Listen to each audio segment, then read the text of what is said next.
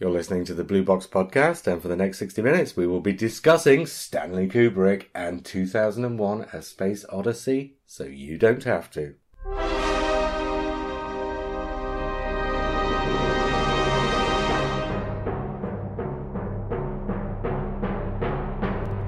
Hi, I'm JR, Hello, I'm Simon. Hi, I'm Matt. Hi, I'm Lee.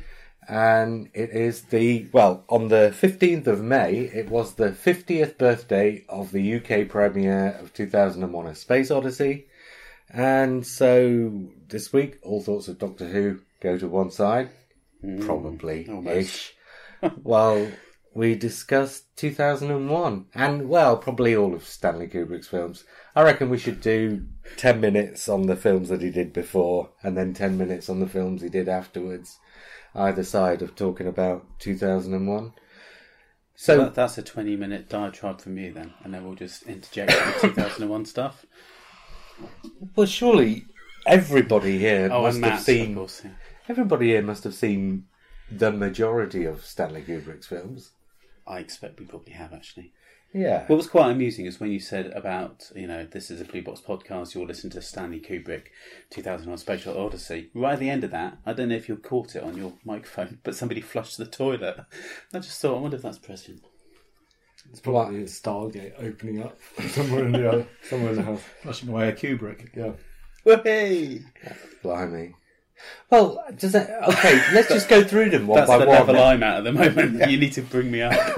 I'm here to learn. No, believe you it or not. probably know more than you think. Uh, maybe. I, I'm probably more aware of his films than I have actually seen them, if I'm honest. Well, let's go through them one by one, and let's not do a history, but let's just I'll name the films in order, and we'll just say whether we've seen it, whether we liked it, what we thought, Can we whatever. talk about the short films at the beginning? No, I've seen, I've seen the one about the boats. the Seafarers. Yes, and the one about the um the Day of the Fight. no no the uh the flying uh, Padre. chaplain. Yeah, Flying Padre. What are these? Are these these films because he did worked he worked Well, as a sort of docu- he- documentary maker. He was a photographer.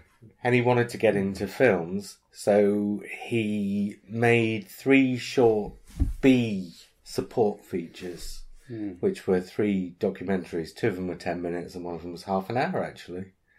That went out, you know, ahead of um, the main feature back in the 1950s. And while he was doing this, he also borrowed some money and made two features entirely independently on his own.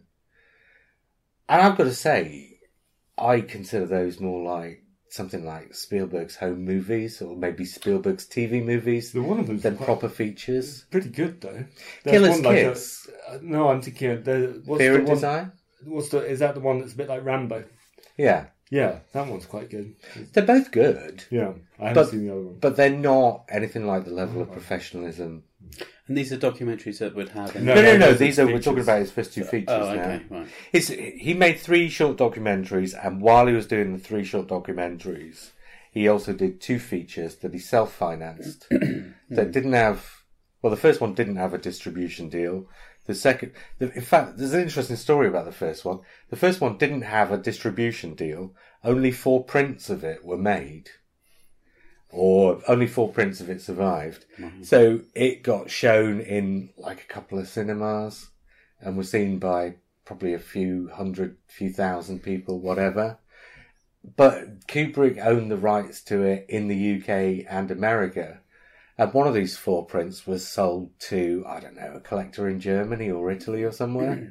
and after Kubrick died, the, the person who owned the print struck a deal with some DVD production company in Italy or whatever. And so this, this film that's so rare that nobody had ever seen it. It had never been shown on telly, never been repeated in the cinema since 1953 when it came out. All of a sudden was available on um, region free DVD in Italy or Germany or somewhere, being imported all over the world. So you can pick it up for a tenner now. It's on Blu-ray now as well. Is it any good? Yeah, it's okay. There's a similar. George Lucas made a similar one, I think. Well, George Lucas did Quite Dementia early 13. Is that what you're thinking of? No, there's a short. There's a very very short short George Lucas, Oh, okay. and that's again oh, no, no, I'm pe- thinking of pe- Coppola with people Dementia 13. people running around the forest, Oh, and right. it feels very similar. And Spielberg did. His is feature length. Yeah. Um, his was eventually he readapted it into Close Encounters. Yeah, it's fire, firelight or something like that. Yeah, something like that. Yeah, and that I think that's about ninety minutes long, but essentially it's the same thing. Kubrick's all the sound is post dubbed on afterwards. Um, apparently, the entire script is written in blank verse. I Having seen it, I would not swear to that being the case because you don't get any impression of that from watching it that it's all written in blank verse. But apparently it was. Maybe that was one of these urban myths from before anybody had actually seen it. It was okay. Then Killer's Kiss he did afterwards, which is pretty much the same, but he got a small distribution deal for it. Killer's Kiss again was all post dubbed on sound afterwards. Was about a boxer who falls in love with the. He, he lives in a tenement block, falls in love with a woman who lives in the, or fall, falls in love at sight with the woman who lives in the flat opposite him, the apartment opposite him in the next block along. Um, sees her being beaten up by her boyfriend, realizes her boyfriend's a gangster, and there's a story about him rescuing her from the gangsters, etc. Hmm. It's quite a good film. It's not, again, it's not anything like the level of professionalism that he bring to his work once he got some money. But his hmm. first proper film, and this is really his first film as I consider it, to be honest, is The Killing. Has anybody seen The Killing? No. No. Matt? No, Okay, right. So no. The Killing, he optioned the rights to a book, the name of which escapes me, and I've got. I used to know all this stuff like the back of my hand, but uh, these days most of it's gone. Shame you didn't do any research before coming out, didn't? Well, I've got a Stanley Kubrick guide, but I'm not prepared to pick it up and start flicking through. Just to... he optioned a book called The Killing. Oh, and Lee's just picked it up and lost my page. Oh, right, okay. There's a lot of pages. it is, and that's why I propped it open at the Right, guide. Okay. Anyway, he I optioned. for it. What do you want me to look for? What are you talking? No, no, no, no, it doesn't matter. Okay. People, people will This either know or not Lee care. on the podcast. Yeah. I'm a librarian. I can find these things. He's a librarian. I thought you were going to say I'm a liability then. he optioned a book. The point with books is, in books, you'll often get flashbacks or you'll get stories told from different perspectives. But when people adapt that to the screen, they tend to chronologize it. Or it's either chronological with flashbacks. But what Stanley Kubrick did with The Killing was, The Killing is the story of a, um, like a heist on, um, the money from a big race. So somebody puts a team together to rob the race course and run off with the money. And it's the story of how the team gets put together. But instead of, you've got this really weird expression on your face. It just sounds really good. Well, instead of telling the story story chronologically, he tells the story of each of the team members one after the other, up to the point at which the robbery takes place. So the entire thing is out of sequence, which is the structure that. Pulp Fiction and hmm. Tarantino. Oh yeah, Tarantino admits that he stole the structure of Reservoir Dogs, etc., from The Killing. So this is Okay. where Reservoir Dogs came from. So if you like Reservoir Dogs, chances are you'd like The Killing. But it is an exceptional film. It's a ten out of ten classic, really, and it's filled with great actors too. what, Um, what era? What year was this? we're talking mid fifties still. Wow. fifty six. After that, he did Paths of Glory. Anybody seen Paths of Glory? Not yet. No. wow. Oh, Paths of Glory is where Stanley Kubrick with his long tracking shots come in. It's where you know the West Wing and the whole um, what's the name of the um, director on the West Wing who Um, Tommy Schlamme. that's right. And Thomas Schlamme took all that there is in the West Wing and that from Paths of Glory. Paths of Glory is a based on a novel about the French army in the First World War.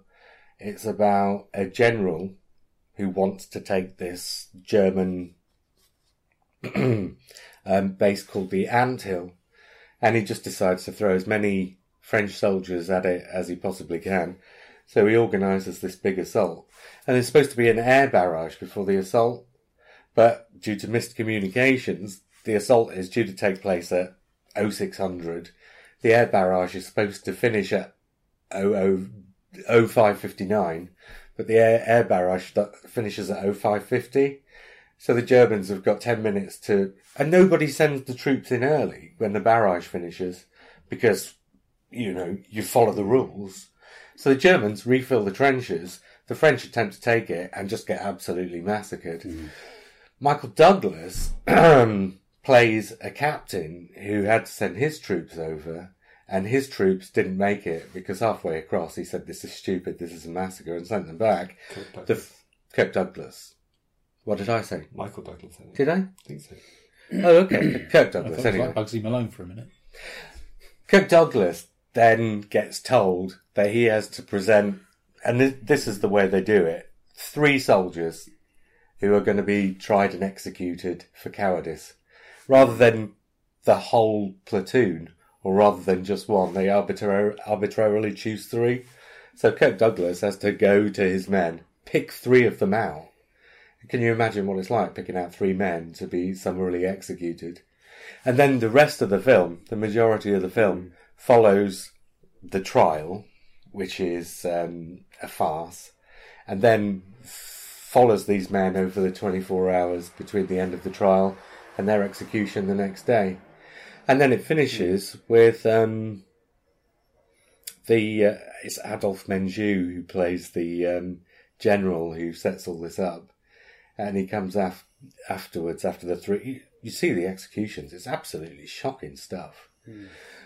Adolphe Menjou comes to him afterwards, and he says, because obviously Kirk Douglas has also been protesting all of this all along the way, and he says, "You've played this very well politically. I take it you're angling for a promotion. Well, I'm here to give you your promotion."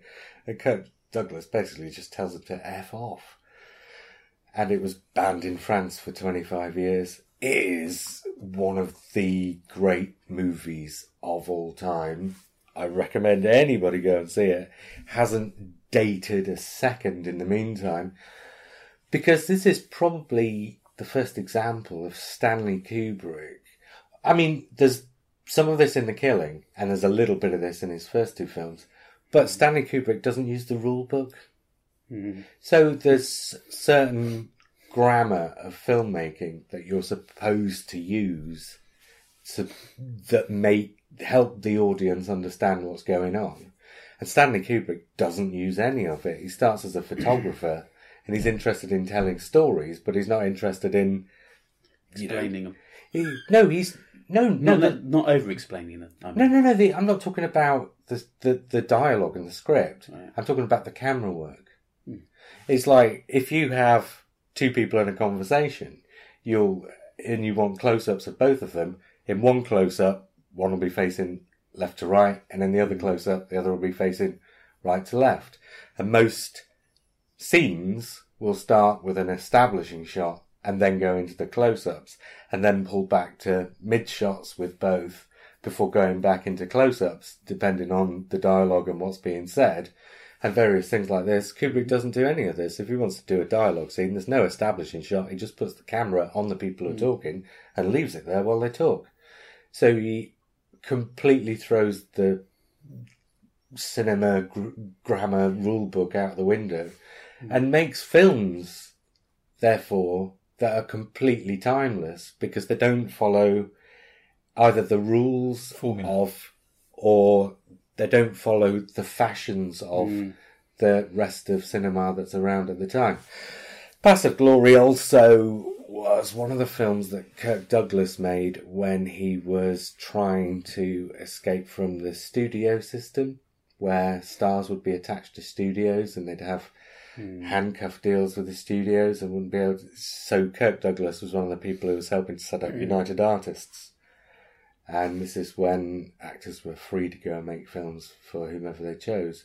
So Paths of Glory was also quite an important film in that respect.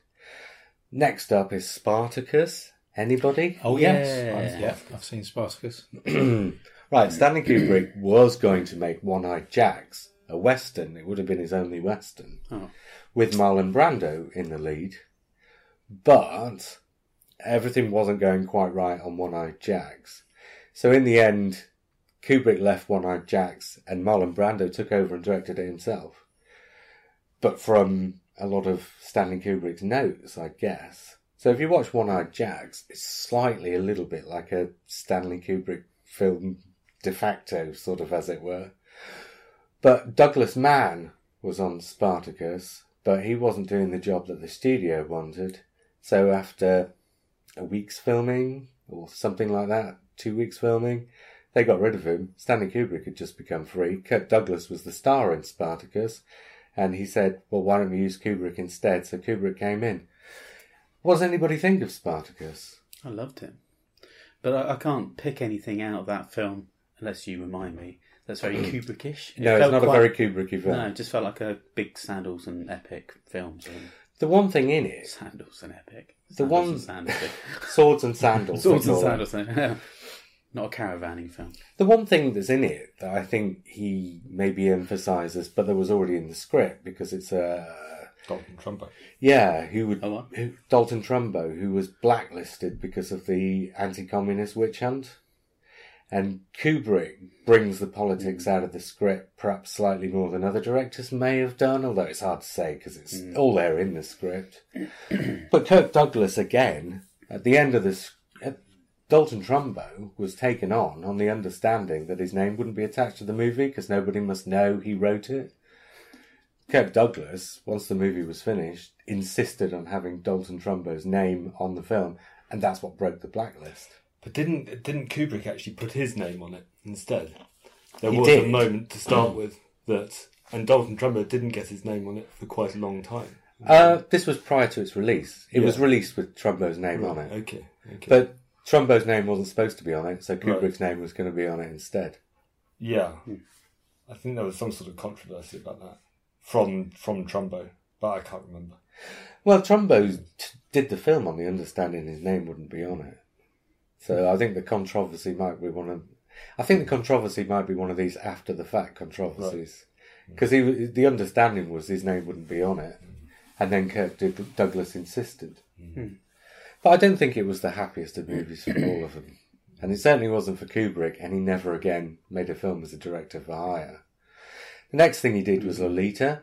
Anybody? Yes. classic again.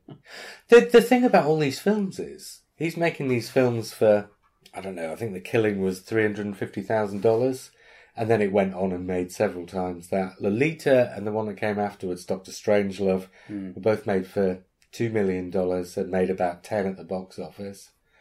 So all these films, they're not making massive, massive amounts, but they're all making back several times what they cost to make. So by the time you get to Lolita and Doctor Strangelove, Kubrick already has a reputation somebody let him do what he wants to do because he will make you money. He's an artist, but he's not the kind of artist who makes movies that are difficult to watch. So Lolita is a black comedy, takes Nabokov's novel and does it relatively faithfully. And um, massive hit, really, considering the subject matter. That was something that was potentially But was it a massive hit because of the subject matter? All Kubrick's films are massive hits, so Hmm. I think it's. In, I, d- I don't think it's massive because of the subject matter. They played on it, What year was this? 62. 62, yeah. They play on the subject matter, but they play on it in such a way as to, by playing it up, they take the sting out of it. Do you know what I mean? Mm.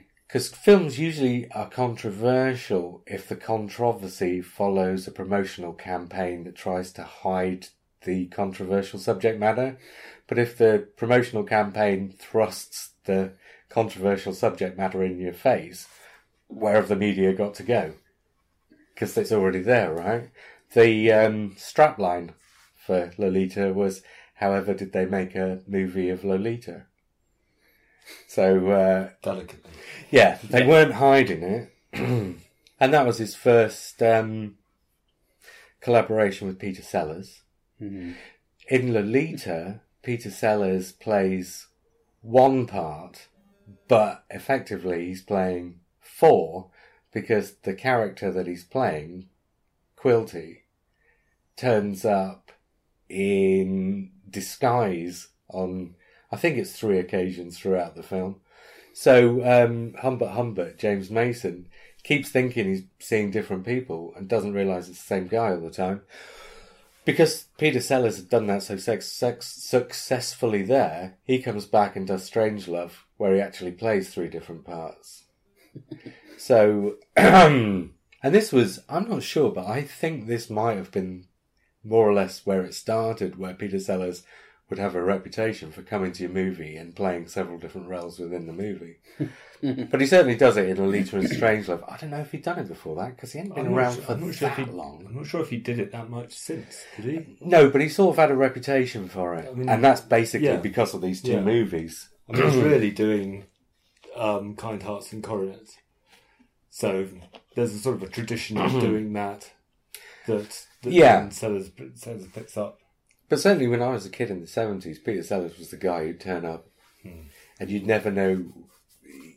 Well, the, cl- the, Didn't they play up on that in the Pink Panther? Yeah, so Yeah. in Pink Panther, he has he does disguises. Disguises and Sadly. stuff, yeah. Yeah. So Doctor Strangelove is getting some massive, massive hit.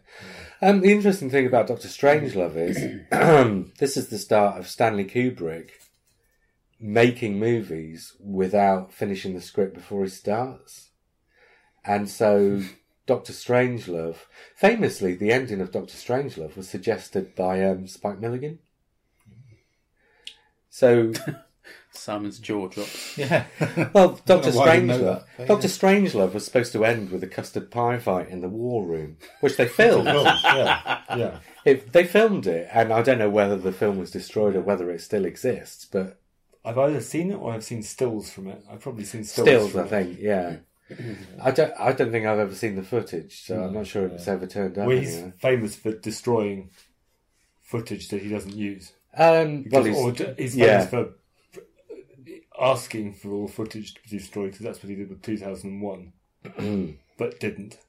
Well, this is the thing. I think he's more. I, there are lots of urban myths about Kubrick, mm. a lot of which aren't true, and I think that's one of those, or a lot of which aren't two- true. for 2001, it is true because it's based on because he wrote down the order to destroy because he wanted to stop a sequel from happening oh, based really? on his designs. So he ordered all the stage, the, all the sets, all the props, and that, yeah. and also all the unused footage to be destroyed. Except they didn't destroy the footage, so that's apparently been discovered somewhere.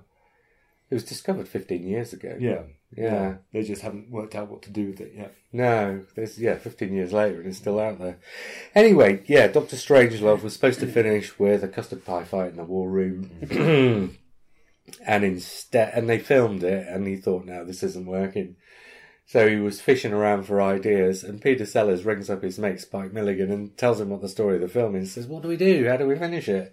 And it's Spike Milligan. He says, "Well, why don't you put the army guy on the bomb as it's going down to Earth?" And Stanley Kubrick says, "Brilliant idea," but you have an example of Stanley Kubrick making a film without quite knowing where it's going to go when he starts it. It's not the end product is not the film necessarily, certainly entirely, that he set out to make. And of course, that is also the story of Jazz. 2000, Channel 4. 2001 A Space. I was just announcing Sorry. with a little bit of music that we're at the subject finally. Hey. Unless It's, anybody, it's even more so with 2001 because they didn't know how the movie was going to start or end, or what was going to be in, in the middle. Really. Still don't. I So they filmed the moon sequence, and that was about all they had. And Did they, they- were still writing. Did they film the moon sequence first because that's from the original short story, The Sentinel? Because it's found on the moon, isn't it? The well, I think they knew it was going to go in, but they didn't know it was a monolith on the moon. They thought it was going to be a pyramid on the moon. originally, yeah. Because of what? Because of the obviously chariots of the gods time Yeah. going on. Well, I, I, this was pre Chariots yeah. of the Gods. Was it? Yes, Chariots of that's the Gods was five years later, seventy three. Yeah. um, So Von yeah. Daniken took everything he knew from 2001: A Space Odyssey. Yeah, very probably. It was obviously a popular idea that was around at the time. Hmm. If Von Daniken wrote a book on it, he didn't come up with that entirely No, himself. it must have been doing the rounds. Yeah. So Kubrick wanted to do the science fiction movie because previously science fiction had been B movies, Mm. apart from, let's say, a couple of H.G. Wells adaptations. and not much else that took itself seriously. And even those, by the time you get to the mid 1960s, something like Shape of Things to Come is like, what, already 30 odd years old by this hmm. point, and looking well out of date even by then. That's the monolith coming. It probably won't show up on the audio, so people will wonder what we're talking about. There's a plane going by. Yeah, it looks jolly huge. It's too hot to have the windows closed today. Yeah. We're recording it on the hottest day of the year, this one. Hence all the slurring and stuff. And the headaches. Can you see the headaches? So, the question about 2001 is not so much did any of it come true or how realistic was it? But the question is how successful was Kubrick or were Kubrick and Clarke in sitting down and making a movie that would still be entertaining, would still tell a story, but at the same time where the focus is on not going down the route of the B movie, not doing the standard Hollywood cinema entertainment, amusing whatever things, but doing something. Because I mean, for me, what you've got with 2001: A Space Odyssey is a film that tips so far over into realism, for want of a better word, that it goes into almost parody. I think it's not a laugh out loud movie, but I think 2001's hilarious. It seems to me that he took Arthur C. Clarke's script and drained it of all personality because he wanted to show what it was like when you were on missions that We are two years long. You drained it of all dialogue. Yeah, that's what I mean. Because there's what twenty minutes without dialogue to start with, and then the last what forty minutes doesn't have any dialogue as well, And most of the middle, and the middle bit is just banal conversations. when even about- that is punctuated by long, mm. long five, six, seven minute sequences between those conversations, where again there's no dialogue. But you were saying that it's not about how well it predicts the future, but actually, I think that is the point. So, so as a story, because it wasn't just Kubrick and Clarke; it was Kubrick, Clarke, and NASA that made the film. But I think the whole point was trying to predict. But I think there's a distinction to be made between making a film that's about predicting the future hmm. and because what I think they did, they didn't make a film to predict the future. No. They made a film that was going to be set in the future. Yeah. So they wanted to get that future right. Hmm. So it wasn't about predicting the future for the sake of predicting the future, but about predicting the future for the sake of telling a story that's got verisimilitude, as it were. Exactly. We've got the year on for a start. Picky. but the the NASA thing is, is quite interesting, isn't it? Because they were, were hmm. brought in to would try and guess where we would be in 2001 with the technology. And actually, the, apart from the uh, you know, making everything small, like microchipping everything, I think it was quite close. I mean, the, when you look at the, some of the ideas, I think the engines aren't specifically mentioned to be nuclear powered, but they are. Well, there's even things like when they Good have idea. the meeting when um, the scientist the first gets up to the base on the moon, and they've got that long bit where they're sitting in the meeting room. The guy who's taking the photographs at the start, he's taking the photographs on what looks like a mobile phone. Yeah, right. Hmm. So I mean, it's Skyping, even Skyping conversations. yeah. They say it. That, this was what struck me. They call it telephony Yeah. And it made me realise hmm. that actually one thing you can't predict with the future is the use of Language. company no company names Oh, and yeah, branding. Yeah. Because we'd say video phone, but we wouldn't say video phone anymore. We'd Say say Skype, Skype, or yeah. we'd say Google. yeah, that's true. Or It's, it's much like people say hoovering the Yeah, and you can't Well, that's predict a that. brand You can't predict brand names in the future. I don't know where and they comes used the names at the time, which obviously then date it. I think that's the other problem, like Pan Am. Pla- Plainly, there's no Pan Am in Yeah, the yeah. future. that went down uh, pretty badly. But um, It's quite future thinking when they use a gay newsreader. yeah, I suppose I am being Facetious. you are, aren't you? yeah. Presumably they had to film. Kenneth, Ken, Kenneth Kendall. was- He's gay, wasn't he? I don't know. I don't know one if the that facts was- that came out. You Oh, I might may be have- wrong. I you may might, be wrong. might just have libelled the Kendall estate now. Yeah. That's it. Presumably they had to film the the moon sequences early because that's what NASA gave funding for, in order for the moon landings to be faked.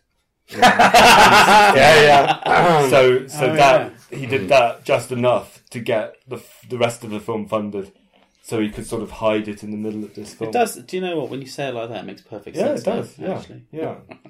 So yeah, the flat mm. Earth thing would never be discovered. Yeah, absolutely brilliant. do we do we like 2001: A Space Odyssey?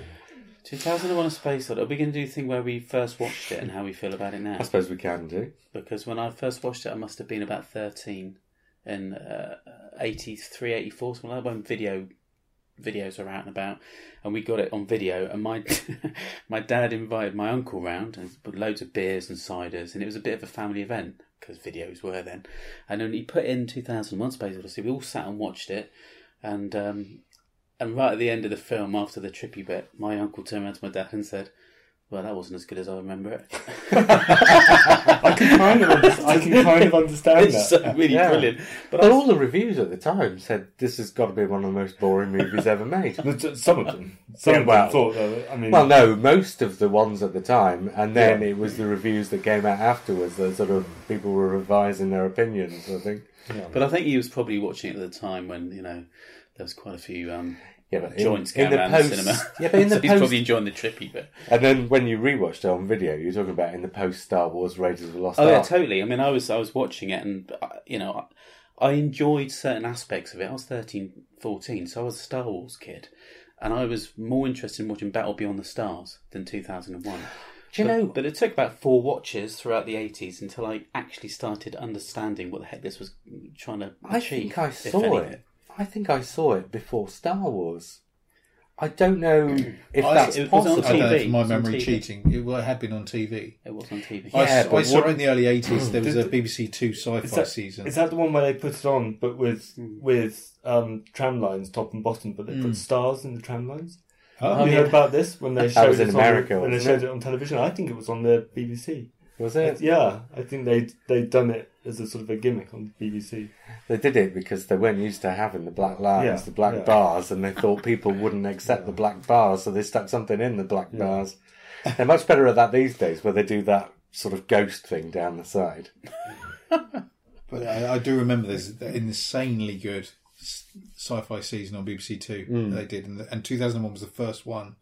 And then it was This would have like, been after Star Wars. though. oh yeah, yeah, This Island Earth and War of the Worlds and I some saw- of the real classics. I saw all of those apart from that in that particular season. Hmm. Interestingly, But I'm wondering because it was this Island Earth. it's a 12 certificate now, which might be to do with other content on the disc. But when 2001 first came out on VHS, it was a U certificate, Well, which is actually quite surprising because there is one quite brutal bit where they kill the beast, the um, apes at the start. Eight on eight. Yeah, yes, eight, the ape on ape bit's quite. But then I guess that's that's sort ape of on ape. Yeah, the wildlife documentary level of. yeah, yeah. of I like so. So I'm thinking, just to carry on with my train of thought, I'm Yeah. thinking, I'm wondering if maybe in the run up to Star Wars, they showed 2001 as a matinee showing Mm, Mm, maybe. on a Saturday afternoon or something, and I saw it then. Because in my head, I swear I'd seen 2001 before I saw Star Wars. I just don't know if I'm, because we're talking 40 years ago, so maybe I'm just misremembering, but that's how I remember but how did it. you how did you take to it, Jay? When you first saw it? Well, at that age, I was eight. So I found it absolutely mesmerising from start to finish. And whether it was before Star Wars or whether it was after, and maybe I was 10 or something, but I was absolutely mesmerised by it because at eight, you're not, you're not necessarily watching things for narrative. You're watching things for the sort of emotive. overall effect. I certainly knew the soundtrack before I knew the film. We had a vinyl. Oh, really? yeah, my dad had an Yeah. album which was all. oh, It it was big. It was one of the first stereo recordings, I'm guessing, because it was making a big deal of of the fact it was all in stereo. So Oh, the soundtrack might have been because they're mm. recordings that all pre-existed, mm. but the film was in mono. Oh right, okay, yeah. Well, I But knew this this. this vinyl album. I knew the soundtrack before because I'd been playing Elite on the BBC, which is so obviously based on mm. that really slow docking sequence at the start where they're lining it up. Except Elite is a bit more sort of you know. We're talking the BBC Micro. Fast aren't on. we? Yes, the yeah, yeah, computer. yeah. Right. Just in case anybody Oh no, sorry. under the age of. Yeah, yeah. My favourite bit's the Guyane. Anybody else? the bit we all know the story of how the music got on there, right? Don't know about the story about how it got on there. No. the fact that it was a temp soundtrack and he decided to keep it. And oh it- yeah, So, I remember now. so when you edit a film, especially in the old days of manual editing, a lot of film editors and film directors use a temp soundtrack just so that they can get some idea of the um, relative speed of sequences. And Kubrick had done this with his previous films as well, but he's doing it with 2001 A Space Odyssey, and I think he showed it to somebody, and that person said, Oh, I'm glad you're going with this music because this really works for it. And Kubrick said, Oh, right, okay. Let's do that then. And meanwhile, Howard Shore, no, is it Howard Shore? Howard North, not Shore, Shore's 90s, isn't he? Mm. Howard North had written a score for it and recorded a score for it that never got used. That was made available on CD in the 90s. So you can actually buy the Howard North score. He did something similar in The Shining, didn't he? For The Shining, an entire score was made, and then he just rejected it. It was diff- slightly different in The Shining. He just went for for stock music. Uh, no, because some of The Shining is from the score. The Right. score for The Shining is by, um, well, Wendy Carlos by then, who was Walter Carlos. Right. And some of Wendy Carlos's stuff is still in The Shining. Okay. We're not at the Shining yet. No, no. No, it's all right, Lee. We can talk Come about on, Matt. If it's relevant, Lee, we can talk about it. This Why is the not? first time we've ever got to go chronological. Is it? Come on. Is it the first example of um, classical music being used with this? I mean, could it could it be argued that it fed through to Star Wars? This whole idea of using a classical, classical over- score on, on a science fiction. No, because Things to Come had done it back in the thirties, ish. Things to Come had a pretty. If if you listen to the Things to Come soundtrack, the main theme from Things to Come is very much influenced by Mars by Holst in the same way as um, uh, John Williams is. So no, Yeah. that was something that had been a standard. The fifties swung it the other way. quite Quatermass had that. Yes, it did actually, didn't it? The fifties had swung it a different way a bit because they'd started using things like theremins. Mhm. But then I suppose Kubrick swings it back. Mm. Yeah, that it'd be a whole different film if it had a theremin going through it, wouldn't it? Hello, Yeah. Hal. Could you? Yeah. Well, it does have that weird choral bit. Oh, what is- with the apes at the beginning? Yeah, yeah. That's was- great, but was- it was- Every, every time the, every time the monolith yes, turns up. Oh. yeah. And during the shots of the um, shuttle going across the surface of the moon as well. I think, if I remember rightly. But th- that isn't the whole point. That piece of music is so kind of well, it's not necessarily atonal, but it almost is, isn't it? Where Yeah. none of the notes are kind of necessarily fitting together very well. And it's quite Not hard. arranged as a melody. No, it's not arranged melodies. It's it's on purpose, purposely confusing because it's supposed to indicate that these super beings, pan-dimensional super beings in the future, are almost beyond our reach and understanding. I think. That's Well, I- that's what I took- That's what I took with, from it when I was twelve. Well, I mean, it's um, and it's not as if Arthur C. Clarke doesn't talk about what the movie's about. So it's not as if it's not as if the meaning of the movie is any great mystery. We wrote three sequels to it. Yeah, yeah. And the, there's two sequel films or just one sequel, sequel film? film. One sequel film. Yeah. So it's not as if the meaning of it is any great mystery anymore, or ever really was. I don't think. People are still debating it. Well, there's probably there's probably Arthur C. Clarke's meaning of the film, and then there's Stanley Kubrick's meaning of the film. But Stanley I- Kubrick's meaning of the film was slightly more reticent than Arthur C. Clarke's. I don't think it was because I think everything that Arthur C. Clarke talks about is up there on screen. Hmm. I think what Kubrick does is he emphasizes different things. So while Arthur C. Clarke is more interested in how the aliens have influenced us, I think Kubrick's more interested in the influence rather than where it came from. So at the start, of the film, you've got the sequences with the apes, which is all about conflict. And then the influence comes in, and it's about how you weaponize that conflict. And then all the stuff with Hal in the middle looks like a sort of irrelevant subplot to the plot that's on either side of it. But again, it's all about weaponizing conflict, as it were, because Hal becomes a weapon against man. That's a tool that man himself has made. So it's about making your the tools of your own destruction. But it's, also- a, it's, a, it's a reversal. So it's the reversal of Strangelove, in a sense, because originally 2001 they didn't have an ending. So one of the proposed endings was the world gets blown up with nuclear weapons shot from orbit, but they decided that was too much like Strangelove. Strangelove. So instead, what you've got is so uh, initially you've got the tool, the sort of weaponizing tools with the Mm. aims, but actually Hal is weaponized, but then the humans defeat Hal, Yeah, yeah. and then they achieve the next stage. Yeah, So but this is the this- second this of the is- trilogy of of of kind of what happens in the future that Kubrick made. And it's a more positive one because humans actually achieve Wait, the next yeah. stage of evolution, whereas in in a Clockwork Strangelove, Orange and yeah. Strangelove they don't. So Yeah, one's yeah. a psychological dead end and one's a, a technological dead end. And this is why this film is so incredible, because of all the, the wonderful levels that you get from it. Well, it's really dull. it's not. It's not. It's not. It's dull. Do you not like it? It's not dull. Well, it is dull. Well, I haven't but it's said not. that yet. No, no, it's not. It is. It is. when I was young, when I was young, I liked bits of it. I really liked the the human zoo, the the, the hotel bit at the end. I found that really creepy, uh, where Bowman is Bowman is tra- trapped in this room and slowly evolving. That that freaked me out. I But think did you, but did you know at the time, or did you think at the time that he was being watched? no, I didn't know what was happening because I was too young at the time. Right. Okay.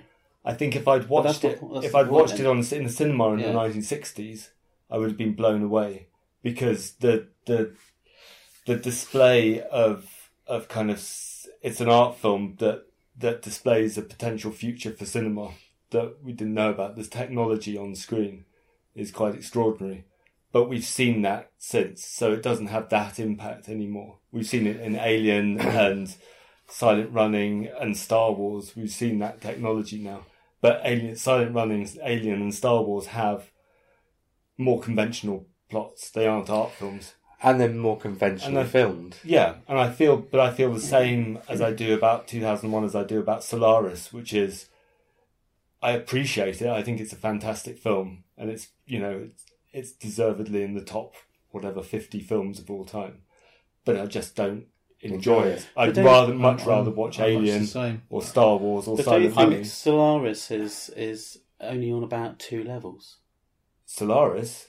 Um, You know, you, you watch it as you, No, I think you can equal- watch it as a film from start to finish and go, oh, that was a film with a story. yeah, And there's another couple of levels, and obviously I it's think Russian, so they're going to be throwing some other stuff in there. yeah. But with this, it's it's it's the same but more. There just seems to be so much you can pick from it, and you can discuss it forever. Yeah. depending on whether Kubrick means Yeah, but that doesn't. means. But that doesn't mean that. I'm much the same as Matt though. It's in- as entertaining. much as It doesn't mean it's entertaining. I find it interesting. I find it impressive.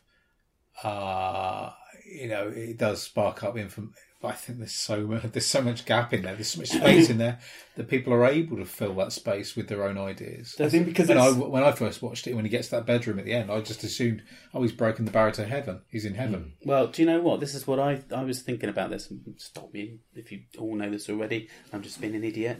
But this is all about God. This film, isn't it? All different types of God, God-like things. So everything from the uh, you know the, the the ape man at the beginning, throwing the bone into the sky. If he was to ever meet his future uh, evolutionary version of himself, he'd think he is a god. You know, we create AI, we become the god to AI. AI wants to be the god of the, the people in that ship. It's his own little world. He can control them.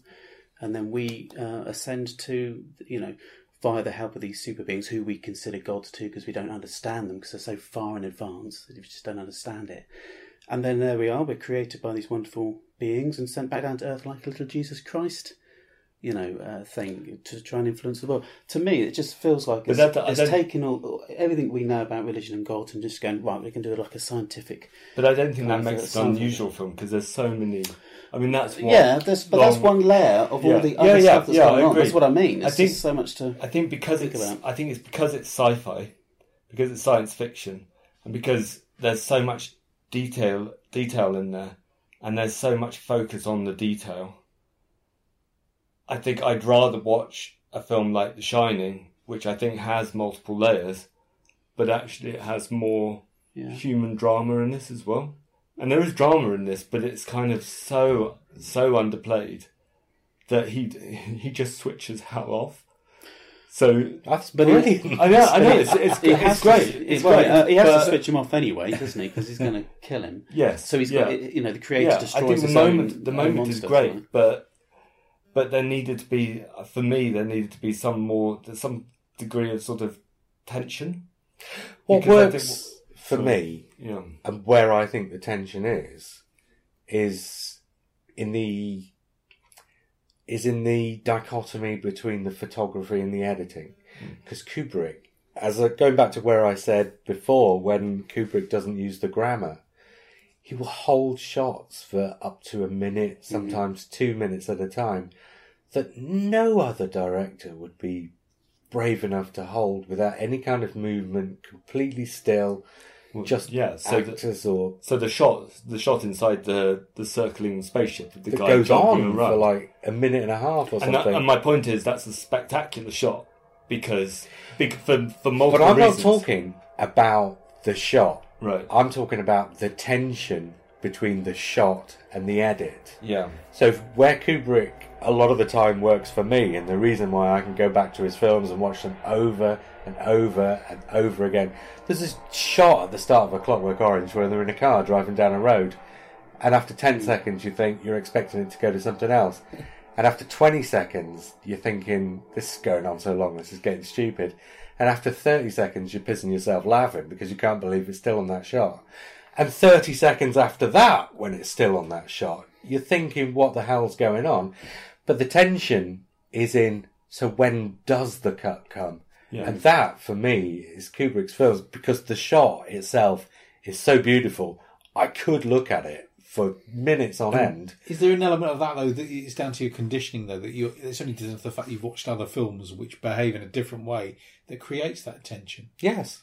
Yeah, But that's So- still a part of that I mean, film. I So that's because interesting that exists That alongside he's always reacting films. to the way that other films are made. So But I don't think that's- he's. But I don't think he's proactively reacting to them. I think he's just doing what So he wants a- to do, mm. regardless of what they do. So I, I I agree, and I like those. So the the idea of the unbroken shots that's something that Tarkovsky does throughout. I mean, he's Tarkovsky's almost more famous than Kubrick for unbroken shots, and you might be influenced by Kubrick. But it's not the fact that But- they're unbroken. Yeah. But it's where the break is yeah, going to come. so that it's that kind of. So there's a shot in Tarkovsky's second to last film called Nostalgia, which is a guy carrying a lit candle across a drained Roman bath, a drained Roman swimming pool. And back he- to Spartacus. he walks it across and he gets halfway and the candle goes out. So he walks back to get the candle lit. And the idea is he has to carry the lit candle all the way across to put it to put it into the holder at the other end. And for 20 minutes this unbroken shot follows him back and forth carrying this candle. Hmm. And you're watching it and the tension of him carrying this candle becomes so so unbearable that that's the that's the drama of the It's scene like a really Slightly crap but- version of It's a but- Knockout. That's And- kind and- of No, that's- spoiled when you know that the shot's 20 minutes. Yeah. isn't that, it? There's that Well- brilliant shot, isn't there, in Arthur? Which uh, that one reminds me of that with the The is it an Dudley old Moore? lady? Yeah, the old lady or one with the Zimmer frame that walks across the Okay, screen, okay, takes ages, yeah. then breaks wind. Yeah. It's the tension that So- makes it funny. So there are Exactly. long, there are long shots, but in 2001, I didn't get that. I didn't get that same feeling. I got the sense that because I got the sense that we were being shown something rather than we were being shown something happening. So Well, yeah, we were yeah, shown yeah. the details of what was happening rather than Well, no, but that's how Kubrick works. That shot in A Clockwork Orange, that, where you see them driving down the road that I was talking about, yeah. 10 seconds would have showed you what that shot was. The fact that he leaves it there for, I think it's like a minute and a half, Yeah, that's something else. He's no longer showing you. Tarkovsky there is, that shot is about the guy carrying the candle, right? yes, yeah, Stanley Kubrick's shot of the spaceship yes, where he'll stay on the spaceship for 45 seconds Yes. As it's just moving across towards where it's going to dock. It's not about whether it's going to dock because it cuts way before it docks. No. So it's not about the spaceship. It's Yeah. just about the beauty of the shot. Yes, and I but the beauty and also the details of the shot, and it's a demonstration of of the technical and the, the revolving spaceship with the guy running. But I think with Kubrick, the thing about the details is he wants to get the details right hmm. so you can forget the details. Yeah. So I don't think it is about the details. I think it's about being able to not notice the details. Yeah, but I don't think in this one film. I think in other films, I think it works, but in this one film, Well, and, I and again, I think it's you know one of the top fifty greatest films ever made, and it's full of layers and. Well, this is- it's Mark Mark Kermode always says that when he watches a Transformers movie that goes on for three hours, he says in three hours, within three hours, two thousand one took you from the the dawn of man to the the next generation of man and then Transformers just shows you like a sequence of some mechanized battles. And th- I agree with him, but but I think I think if I was watching it in the 1960s, my mind would have been blown away. Mm, agreed. I'm This watching is- it now, and I'm just thinking. I'm appreciating. I'm thinking. Well, in the 1960s, I would have been blown away. When was away. the last so- time you watched in the Like- cinema, though? Like JR though, I think I saw it in the seventies, but that might be my memory tricking me. Hmm. I swear it was shown like a matinee or an afternoon in the 70s before Star Wars came out. Well, I would have had to have I seen could it be in, wrong. in on television. Yeah, yeah. Yeah, on television. Yeah, that's what yeah. I'm saying. On like BBC One on a Saturday morning hmm. or a Sunday afternoon or something. I swear it. I could be completely wrong. if- maybe if- somebody will. If somebody knows, maybe they can email in or get in touch on Facebook Yeah. and let us know. Mm.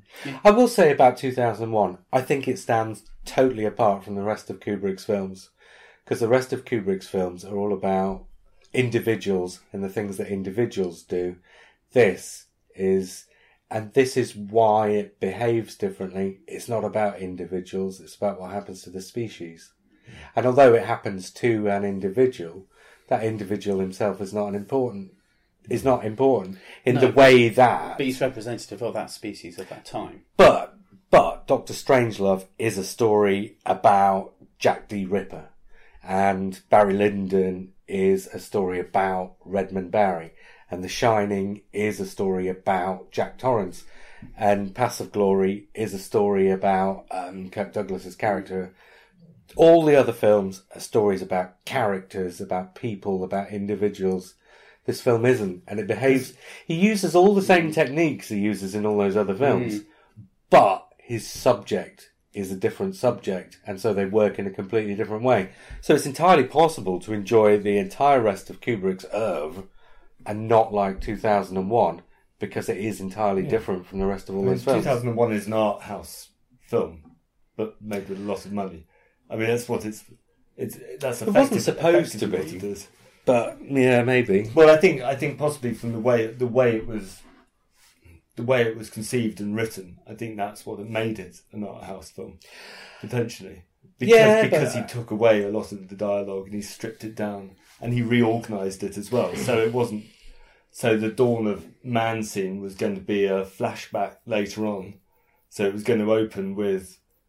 I can't remember. I think it was going to open with the moon sequence, and then it was going to flash back halfway through the Hal sequence to the dawn of man, and then it was going to have the end of it.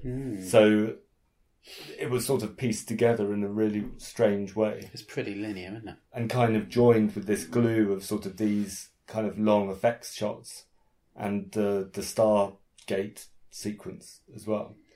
But I, I you know, the, the sequence where he's running around uh, that circular Yeah. um, centrifuge, or what you call it, it's, it's like a hamster wheel, isn't it? I mean, that's Yeah. probably mentioned before. But you know, but it's more than that. It's the fact that man is, or that man is actually caught within this world, and it's very, like you say, banal. It's like, what do you do on a trip that lasts two years on a spaceship? You, like Simon said, you eat food.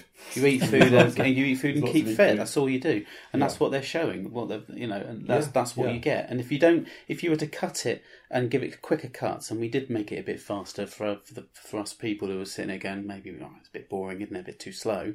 Then I you you you would kind of transfixed you'd then. get yes exactly. you you wouldn't get that feeling. You have to have that um, long um, meditative ambient kind of state of mind in order to appreciate the end part more than I'm- anything else, and also the tension when Hal comes in. I'm always happy. I'm, I've never had a problem with banality, banality in the cinema.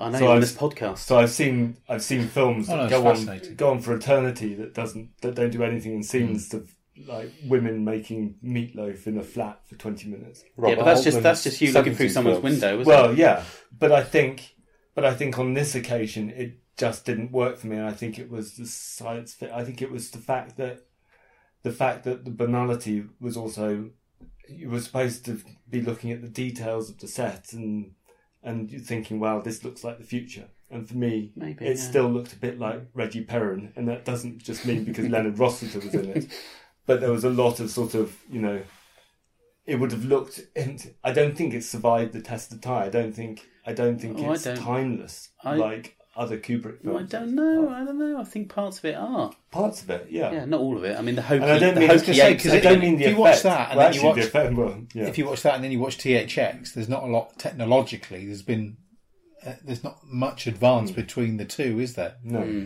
As far as the the, the the technology used in as far as the filmmaking is concerned, as far as doing that science fiction. Kind Yeah, of checks eleven thirty eight. Yeah, They're only three years apart. I suppose. Yeah, but they're, s- they're still not. Yeah. I think THX is like two thousand one, very like two thousand and one. Yeah. two, two versions of that as well. Um, should we give it a score? Are we going to do that with this? I don't know. There's, there's, there's one thing that I've I didn't know whether we were. I mean, it's There's one thing that was quite How do you score to me. two thousand and one: A it's Space 10, Odyssey? 10 out of 10. I mean, There's one thing that was quite interesting to me that I I thought I read about, but I don't know whether it's true. So maybe you can clear it up. That and actually, when you mentioned documentary maker, it might be it might be more true than I think. It's the fact that all this technology that's not explained to us, that's just sitting in front of us, and it hangs on things like the cryogenic kind of chambers and all that sort of stuff. Apparently, there was supposed to be some narration over the top of that, like a documentary, saying, "And There- this there will be the cryonic tube. This is what we'll have in the future." was, And right at the last minute, he decided to get rid of all of that. no, and there was a that's why he got the documentary. There was a documentary opening. There was like a voiceover documentary opening of the film to explain the tech. uh, to to introduce the film initially, but that was one of the things that he cut cut out before Oh, right, okay. before starting. Because that would make sense when there was so much Yeah, uh, I don't think you need dialogue to know. gappage. It's No, like no, Blade no, no, Runner. no. Could it, it No, could just- play out like a Dorling. Kindersley type. it's like it's like the director's Thing, cut of Blade Runner. No, So- no, I think it's like the cut of Blade Runner with the voiceover because Oh, the right. voiceover doesn't really explain what's going on. Mm. The voiceovers, the voiceover in Blade Runner is more about well, no, it kind of explains certain things that are going mm. on, but what I mean is the voiceover in Blade Runner explains what's going on in his story, Right. but it doesn't explain all the background details, mm. like what the technology is. No. So that's Yeah. what the um, And also illusion I was I love making. that voiceover in Blade Runner. I do. I much prefer it to the director's So do cut. I. It plays out like a I'm cheesed A off pop- of the pop- Blu-ray. yeah. yeah. The Blu-ray, which I still haven't got, because I'm assuming it's one without the voiceover on. I'm I'd assuming. rather Yeah, I'll buy it the moment they say it's. there was got a the five, voiceover. Yeah, yeah. yeah, there was a exactly. five, five disc special. And uh, Yeah, but I bought that on DVD. I'm not forking out for it again on Blu-ray. the final cut was quite good. I quite like that. but the final cut doesn't have the voiceover, right? Yeah, that's true. It doesn't And I'd rather have the voiceover. To be frank, feels proper gumshoe. I'm, I'm, I grew up with the non-voiceover version, so Got some of the voiceovers But on I've Zig, never- Sigue Sigue Sputnik's I've Love Missile fan Blade F-111. Runner. I don't like Blade Runner very much. oh, God. we who invited Matt on this? well, it's because we're using his house. It's like having a drummer for the garage, isn't it? Yeah, I suppose so. Um, okay, we're not going to score it. I will I say will. that. I'll happily score it. Okay. Uh, six out of ten.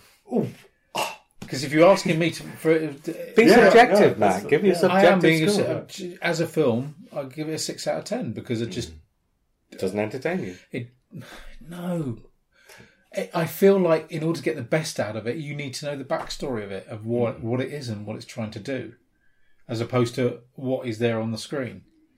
Mm. But at the same time, you know, Donnie Darko, one of my favourite films. What I love about that is what isn't explained, so you make up your own mind. So you know, maybe I'm being hung by my- my own petard, but Or leotard, even. leotard, yeah, Yeah, if we're out in space. I don't know. Go on then, Lee. So if you it, had, give if it it had had a New Order soundtrack, would it have, have an extra point? Do you know? if I had a Pet Shop Boys one, I would. No, it would- it- It's no. not. I, d- I don't think it's the perfect film to watch It on would have have Saturday evening. It's a, it's quite a slow burn, and you've got to be w- well in the mood for it. Last time I watched it was about seven or eight years ago, and that's that, that's the time period it takes. Eight years. Every eight years, I'm due for another watch.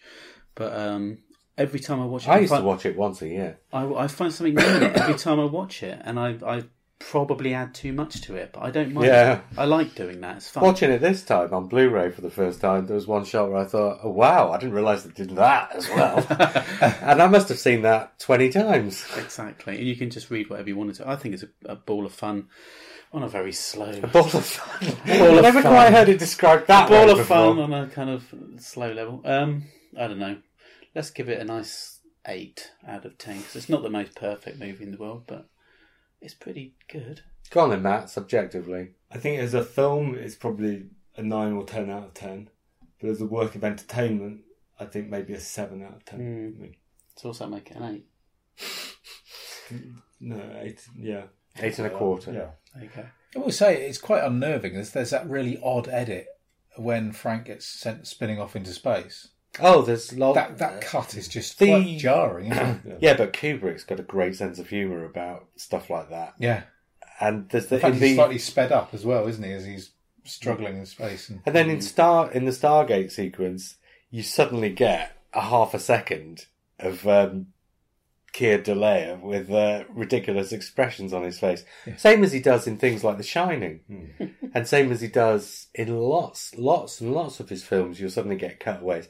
In fact, at the start of Barry Lyndon, where um, he does the duel with um, Leonard Rossiter, and um, Lee, have you just killed that It's shark? Velcro. Okay. Th- There's the Like duel with their feet. There's a duel with Leonard Rossiter, and you've got a bit where you're looking at Leonard Rossiter, and he's got a perfectly normal expression on his face. Then it cuts to um, Ryan O'Neal, and then it cuts back to Leonard Rossiter, and he's got an expression on his face that looks like somebody's just farted, and it's like what? Well, you say it's there in a rain mac in a plastic bag. But Kubrick knows. Or maybe Kubrick doesn't know that if an expression changes, you're supposed you're supposed to show the expression changing. Otherwise, the audience is thinking, "Well, what happened there?" but either he knows and doesn't care, or else he doesn't know and doesn't think it's important, or as important as convention hmm. would have it. But he does that all the time. I'm surprised you don't know. You're an expert. Do you know whether he means to do these things? Well, how can you know whether he means to do these things? Because he didn't write in Well- his diary, "I meant to do that for such and such a reason." He means he means to do it, whether he Yes, for the what reason reason is he means to successful. do it. Yeah, and the fact that we're talking about it and they're memorable. Yeah. I suspect that's probably the, the biggest point. Yeah. And certainly, certainly, I can remember bits of A Clockwork Orange where that happens, and I've only seen it once. yeah. Speaking of which, Yeah, yeah. Speaking of which, Clockwork Orange was next, so we've all seen that. Mm. I've never seen it. Oh, really? No, it's one of those things where I, I'm aware of its influence on everything. So, Matt, you've only seen it once. I really disliked it. I have to. I might. I might need to watch it again. The But I film really or the thought- content? Both. I think. Sorry, say The again. film or the content? It was, As in, main- as in, because it was a book, obviously. It was mainly the the content, but I think for me it had built up because it was one of these banned films, banned for a different reason, but like The Exorcist and Texas Chainsaw Massacre, Ah, yes. and and there was only one film that had been banned that actually lived up to to its hype for me, and that was The Exorcist. Not Straw and- Dogs? No, not even Straw Dogs. Mm. I didn't feel like I'd missed out on Straw Dogs. And watching A Clockwork Orange, I just thought, I know I quite a few people who came to Clockwork Orange after Kubrick died and Warner's finally released it and said, What was all the fuss about? Or, Hmm. Well, that was rubbish. Perhaps We live in a different age. Well, no, I think perhaps because it's so stylized, they were expecting something with less stylized violence. But because it's so stylized, the violence is like something out of Tom and Jerry. I didn't think it was. Yeah, I didn't think I wasn't shocked by it, No. but I was shocked by. I thought it was. I thought it was quite. A, I felt unclean watching it. I thought it was quite. That's why it was a- banned. Yeah, yeah. I mean, it but yeah, but yeah. I mean, it's. it it just banned, it? it? just felt like an unpleasant film, But that was deliberate. like he was off, off the leash. Yeah, but that doesn't mean that. So, um, two thousand and one, I felt very sort of flat watching it, but I appreciated it. It's very And clinical. Clockwork Orange, I felt really grimy and slightly soiled watching it, and I didn't really think I didn't really appreciate it either. And I think there's I think there's a balance, and I think for me the balance was, is The Shining, where I can see how it's it's been filmed and it's really yeah. Shining is one of my less favourite Kubrick films, really. Hmm. Uh, Kubrick's one of uh, Clockwork Orange is one of my favourites. Right. 2001 is not one of my particular favourites. Hmm. If I was to do a top three, it would be Paths of Glory, Barry Lyndon, and I don't know, probably Strangelove or Lolita. I don't like Strangelove like that. I love Strangelove. But anyway, Yeah. Clockwork Orange then, following that, he was going to do Napoleon. Well, actually, he was going to do Napoleon before. Yeah. But Napoleon, he got um, preempted when somebody else made a film of it that failed at the box office. So, You've missed out the moon landings. what Yeah, moon yeah, he did landings? the moon oh, yeah, he did the moon landings. no, no, that was Peter Hyams. Was it? Yeah. Have you never seen Capricorn 1? Yes. yeah, I have actually. Yeah. That was Peter Hyams. Uh, Who did 2010, the sequel to 2001 A Space Odyssey? There you go. All fits in. Yeah. Those moon landings, the plot's a bit thin. That's all. Not much goes on. Land on the moon, go home.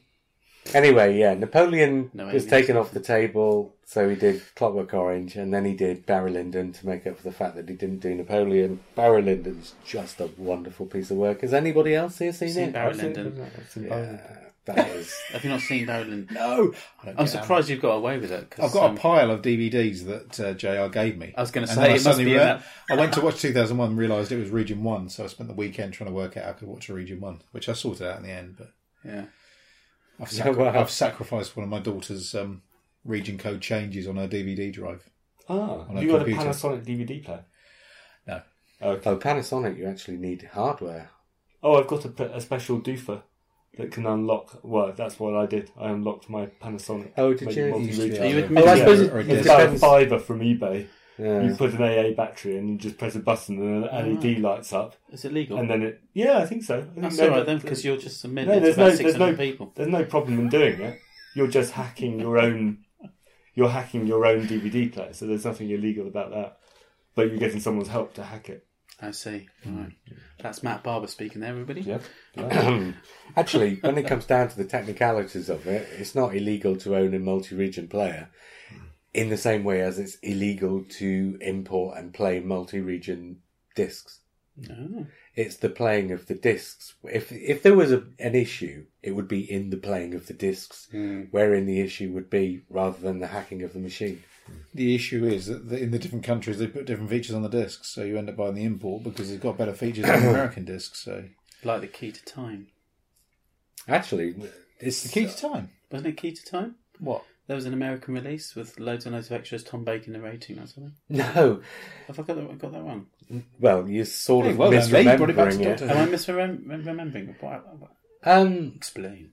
Well, in America, when DVD came out, and America was ahead of Britain in DVD, so in Britain they released the Five Doctors, which because it's a British TV series, so the Five Doctors got released in Britain, no extras to all intents and purposes, and in America when they released the Five Doctors, they said, "Well, we're not putting it out with no extras on it," so they recorded a commentary for it.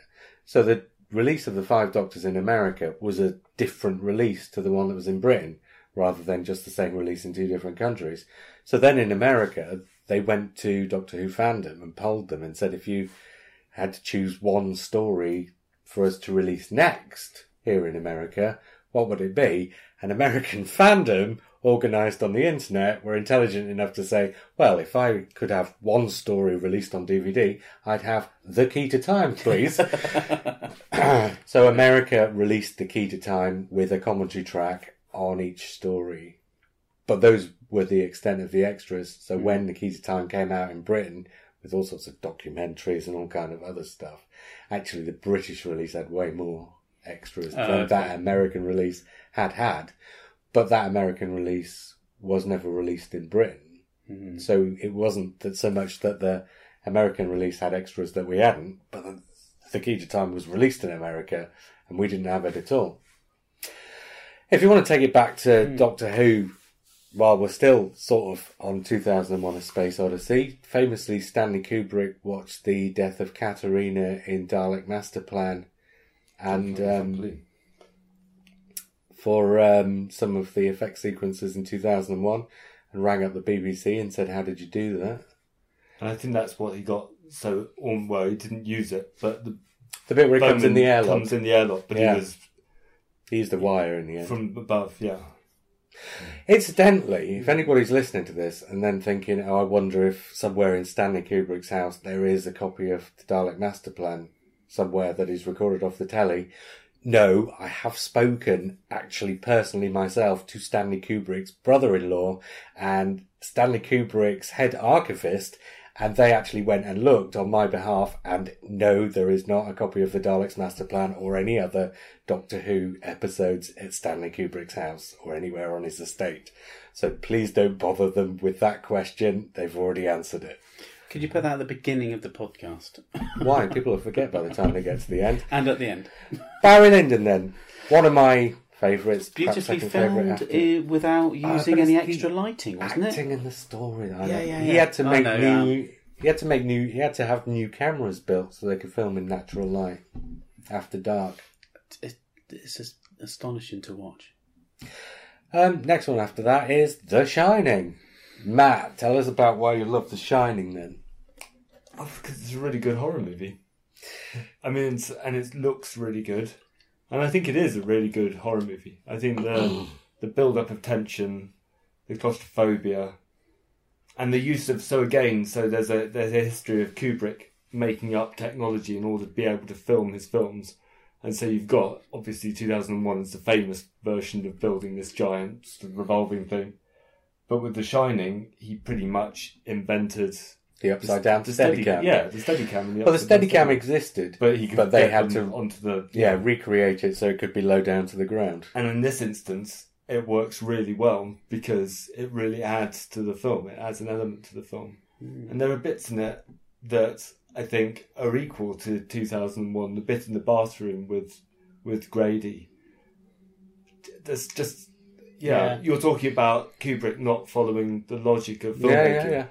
When he's filming ghosts, when he's creating an atmosphere involving ghosts, that works so well because you don't see Grady's face for a hmm. good like Several good- minutes, I mean, yeah. this guy is being invented. You're you're thinking he's, he may or may not be being invented by Torrance. You can't see his face, and so Kubrick's really weird way of filmmaking and the really weird thing he's he's filming, and the fact that you don't know whether it's in Torrance's head or not, come together all in one nice package. That whole sequence where he goes into the uh, restaurant and suddenly there's music and there's Yeah. people, and you get um, I can't remember the actor's name. He's from Philip Stone. no, no, no, not Philip Stone, the one behind the bar. Oh, okay. Um, he's from Paths of Glory. He's one Is of the three prisoners Okay. in the Paths of Glory. All right. In fact, there was uh, urban myth busting. It was said at one point nobody ever worked with Stanley Kubrick twice because he was such a horrible guy to work for. You'd never go back and work for him again. But actually, there isn't a single film, including the two amateur ones in Stanley Kubrick's career, where there haven't been actors that he's also used at other times in other films. Not a single film in his career has a cast that doesn't have somebody from somewhere else. apart from, um, well, no, even this isn't quite true. I was going to say apart from Full Metal Jacket, because obviously of the subject matter, you wouldn't stock Full Metal Jacket with lots of English actors. Actually, Stanley Kubrick himself is in Full Metal Jacket, and Lolita and Eyes Wide Shut. So would he work with himself again? Well, he did because, as I've just said, he's in three of his own films. There you are then. Um, Myth busted. After The Shining, then is Full Metal Jacket. Is it the greatest war film of all time? No. Well, here's the thing. I'm not sure that it isn't the greatest Vietnam War film of all time. Because even though it came at the end of the cycle of Vietnam War films, and even though it's filmed in London, so it's got this odd quality that all of Kubrick's films pretty much have, where there's a sort of dislocation between the location and the location, if you know what I mean.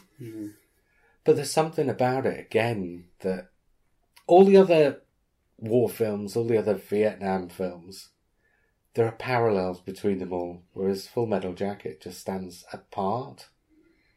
And in that respect, I don't know whether that makes it, well, no, that in itself doesn't make it the best. But if it's among the best and it stands apart, hmm. that kind of elevates it in a way. So I don't know. I think maybe it is the best Vietnam War film, even though, you know, all these other films came before and would have hmm. seemed to have preempted it. Simon, Full Metal Jacket? Never seen it. Right. I, I, am he, he was this right, wasn't he? Yeah. You're like Andy talking about classic Doctor Who. Yeah. I have literally got your pile of Stanley Kubrick DVDs and I work my, work my way through them. So You've seen The Shining, though, haven't you? yes, I have. Okay. Yeah, I yeah. But but much like The Exorcist, first time I watched that, I was kind of like, right, what is all the fuss about? Mm. So I do need to watch it again because The Exorcist second time I thought it was brilliant. Completely different experience. Also First beautifully time. filmed. I think uh, that he does a lot of centralized shoots. That what's the word I'm looking for? You know where he puts everything in the middle of the screen. Oh, yeah. Kubrick, Well, it's yeah. all about perspective, and he shows ceilings a lot. Yeah, This what- is the thing. Why? Why does he do that? Just because he was a photographer and he just he's bending the rules of the rule of thirds. But he's and not things like bending the rules in order to bend the rules. He's bending the rules because he thinks that's the most effective way of sharing it. Partly because because when you're a photographer, you look to show people as an artist, you look to show people things in a way that they've not seen it before, so they'll reconsider the thing that you're showing them. And Kubrick's doing the same with films. If he's showing two people talking to each other, he wants you to reconsider the idea of two people talking to each other. So he's not doing it because it's different, but he's doing it because that's how he sees it, if you know what I mean. Like Van Gogh. You look at Van Gogh's paintings and they're hardly naturalistic, hmm. but people will always say, oh, that's how Van Gogh sees the world. Hmm. Same with Kubrick, with his films, I guess. Should we bust some other myths then while we're. Like the hmm. number of mi- takes he does. And people would always go on. Uh, Malcolm McDowell on some Channel 4 documentary famously way back when was banging on. I don't, he'd say, you'd get to take 20 and you'd think, there it is, Stanley, you've got it, it's in the can. And then when you're another 50 takes down the line, you're thinking, what the hell are you just doing this for? But Kubrick's, Kubrick's sort of philosophy was, if you've got film running in the can, and you've got the actors there, and you've got the set built, and you've got all the makeup on, you've done all the hard work in getting everybody into that room. It doesn't matter how many times you send that film through the camera, because all the hard work is in all the stuff that you've done before hmm. that involves everybody else. When it comes down to the film going through the camera, it's the two actors in front of you. But Kubrick, and this goes back again to what I was saying about this timeless thing, about this difference between Kubrick's films and other films. And he does something that the Coen brothers do. And he does something that you usually get with, say, um, Andy Kaufman's pictures. Andy Kaufman? Charlie Kaufman's pictures. Andy Kaufman was in Taxi, wasn't he? Charlie Kaufman's pictures. There's a dislocation from reality. But Kubrick's way of getting that dislocation from reality. Have you ever. The best way I can describe it is this. Have you ever woken up and you're so dog tired, but you've got to go to work, and you do go to work, and it's like you've sort of got an auto function going on, hmm. and you feel slightly dislocated from your body? Kubrick would run the scenes. This is my opinion. This is not something that I've read. Kubrick would run the film through the camera, run the scenes that many times because he wanted to get the actors to a place where they were auto functioning. Because in auto functioning, they're no longer concentrating on the performance, they're just being the thing. So the um, I think that's true, but I don't think it's a Kubrick. I think Kubrick was so Robert Bresson. Yeah, French- okay. I'm French not saying director. Kubrick's the No, only person who's ever done it. But this is exactly what Robert Bresson did. He he took so many takes, so the actors stopped acting by the end of it. They were delivering lines in a really sort of bald way, in a really exposed way. Yeah. so that so that he stripped the acting out of the actors, and you can see that in. So what would in be To be the fair, George Lucas managed to add a couple of takes on the Phantom Menace. But the the only problem with that, I think he managed it before he even put any film in the camera. It was there in the script. the the only problem with that technique is when you've got someone like Scatman Crothers on The Shining, doing something quite like physically physically tough or emotionally tough, and you get actors basically just falling apart because they're asked to do the same thing. So you say the hard work is in the setup, but sometimes with some scenes the hard work is also in the performance. well, get- wouldn't. Yeah, and of course, it's, you've got to remember, he yeah. doesn't run seventy takes of every scene. There's, there's um so um Werner Herzog made a film called Hearts of Glass, Mm. and he took this to an extreme, where he hypnotized his cast. So he he basically he hypnotized all the people acting to make them believe that they were actually in this in this place, and his the film is full of these actors not acting but just giving these weird kind of blank performances where they don't quite know where they're going and they're kind of stumbling around. It's the strangest film, and it kind of works in the in the same way that Bresson and it's not a million miles away from the performances in Kubrick's movies. No, no, this is yeah, it it works, I mean, you're not getting acting like sometimes you see an actor acting and you think they're acting really Yeah. well, and there's a pleasure to that. Someone like Toby Jones or Benedict Cumberbatch, you can see them acting, you can see the mechanics of acting, and even the method actors like Yeah, yeah, Hoffman yeah, yeah. De You can see it's you can see the act- performance, but Kubrick does manage to get actors to stop acting and just It's Apart like from conditioning, one. isn't it? well. There's one performance in one Kubrick movie. Jack Nicholson. No, no, no, no, no. Okay. Oh, no, no. Jack Nicholson in The Shining is amazing. He's not acting. Right. He's being.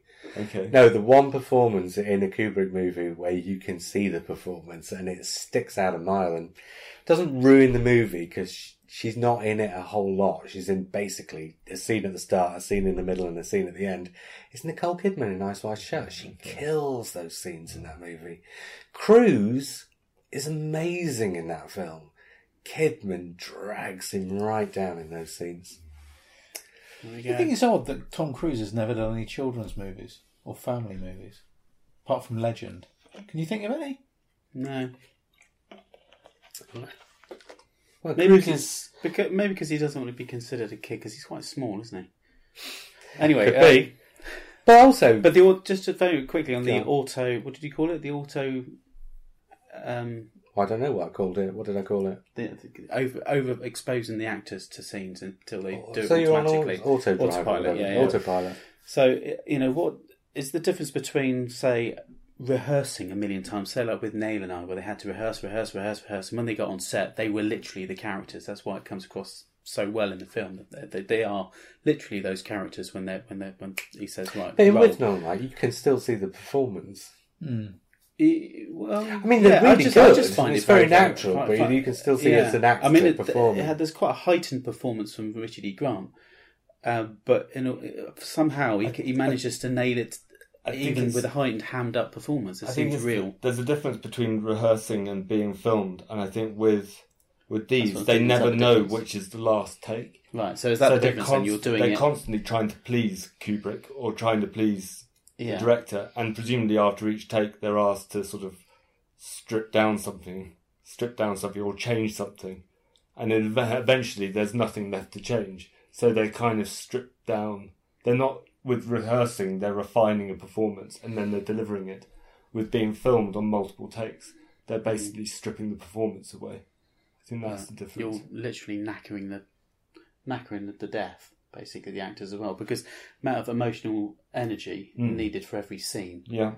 That would that would take all of that. That would suck the energy out. So how does Kubrick get Yeah, but such good performances even at the end of those? But he doesn't. or maybe does it? Is this the myth we're busting? Yeah, because I think he has. I think part of what Kubrick does is he strips the emotion out, hmm. so that when you get because a lot of people look at, and this is one of the things that critics have a problem with him for.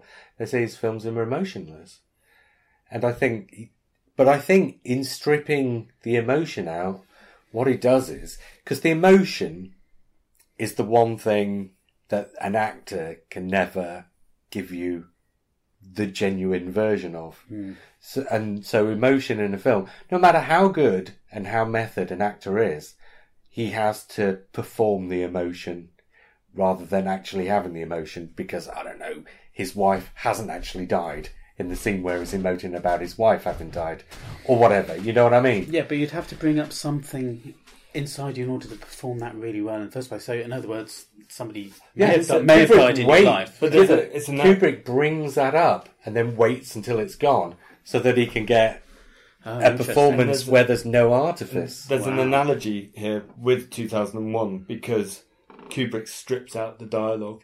And so what you get with 2001 is the most pared back film in terms of explanation and in terms of dialogue that you can get whilst it still hangs together. And he hmm. does the same thing with performances. He pares it back until you get the absolute minimum required to get across an emotion or an idea hmm. or the dialogue. And I So- think that's the and w- because it you've got the minimum, it's actually the transition of the Yeah. emotion from them to you as a viewer becomes that much easier. Because got you, as a viewer, Right. are providing the emotion. So the film is coming from inside you instead of from on the screen. Hmm. It's like it's it looks unless you if you don't go with it, it looks really artificial, or it looks like there's a lot of artifice. But actually, it's the least artificial way of doing it because it's projecting hmm. all the things that you need to bring to the picture on the screen from the audience instead of from the actors. I think that's what they did with Tom Hanks in that Polar Express film. and so we get to uh, Eyes Wide Shut. And did, has anybody seen Eyes Wide Shut? I Shut? got about three quarters of the way through it and turned off. I Really? Yeah, I just it just didn't. You know, tale of sexual deviance didn't bother. I couldn't be bothered. It wasn't about that. No, I know. I It's watched. I watched it when I was young. Maybe I and- need to watch it And fast forwarded it for the sexual deviance, but couldn't find it. and then I watched it all the way through once It's that, as a that film. voyeuristic aspect to it has made me kind of uncomfortable about watching it. It's about.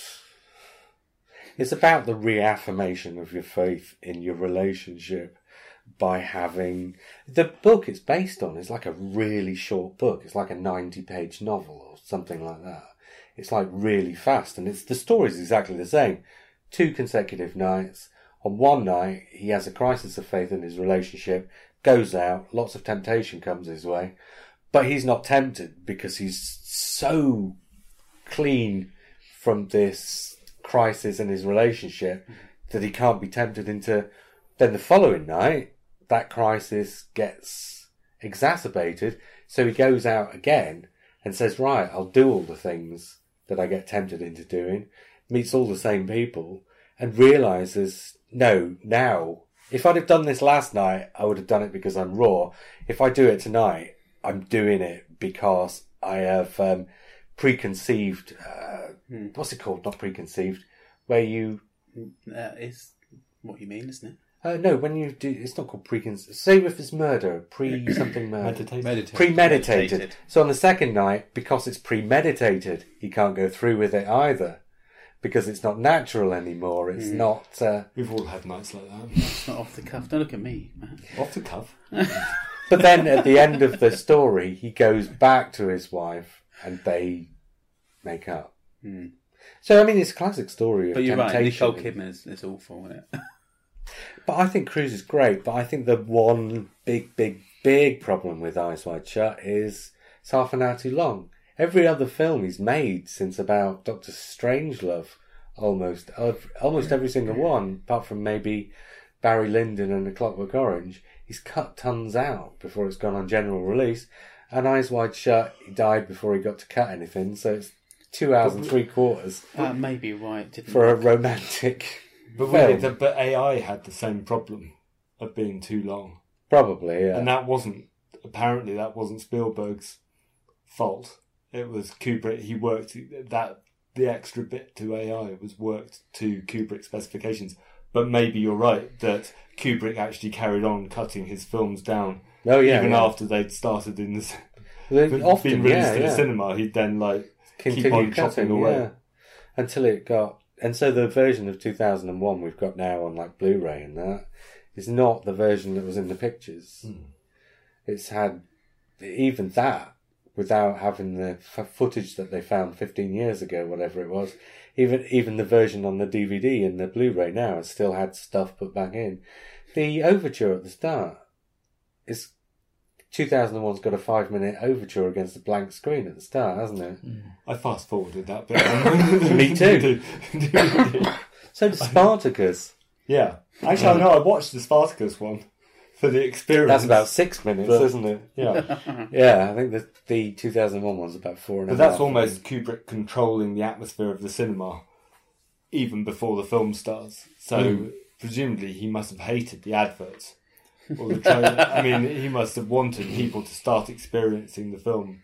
Way before. What Yeah. I want to know is, you know, the interval in 2001. Did people literally get up and go and get an ice cream? Yeah, it's weird. It's weird, isn't it? Because that it's was not, quite because common it's- back in the 60s, though. But it's there's on the DVD. Obviously, they're playing the soundtrack there. So is that the idea that it kind of just bring, creates this lull before it kicks back in, or is it literally for people to? But we were talking about this before we started. That we've both Mm. seen the Avengers: Infinity War, Yeah, which is about the same length as 2001. You don't get intervals now. But It was quite common back then. whipped. wasn't? I remember the inter- I remember the interval in The Empire Strikes Back. First time I saw it. Oh, yeah. and I Yeah, remember I exactly when it was. As it came back in, yeah, Dagobah, and it came back in with Luke climbing into the tree Mm. before he sees the vision of Yeah, Darth there was an interval for. I remember oh, that. Yeah. Yeah. Maybe it was for the projectionist as well. To have a pee break. Yeah, Yeah, because he was cranking it by hand then, man, Oh, wasn't he, in the yeah. 80s? Was there an interval in Lord of the Rings? there was. Uh, in Return of the King. Right.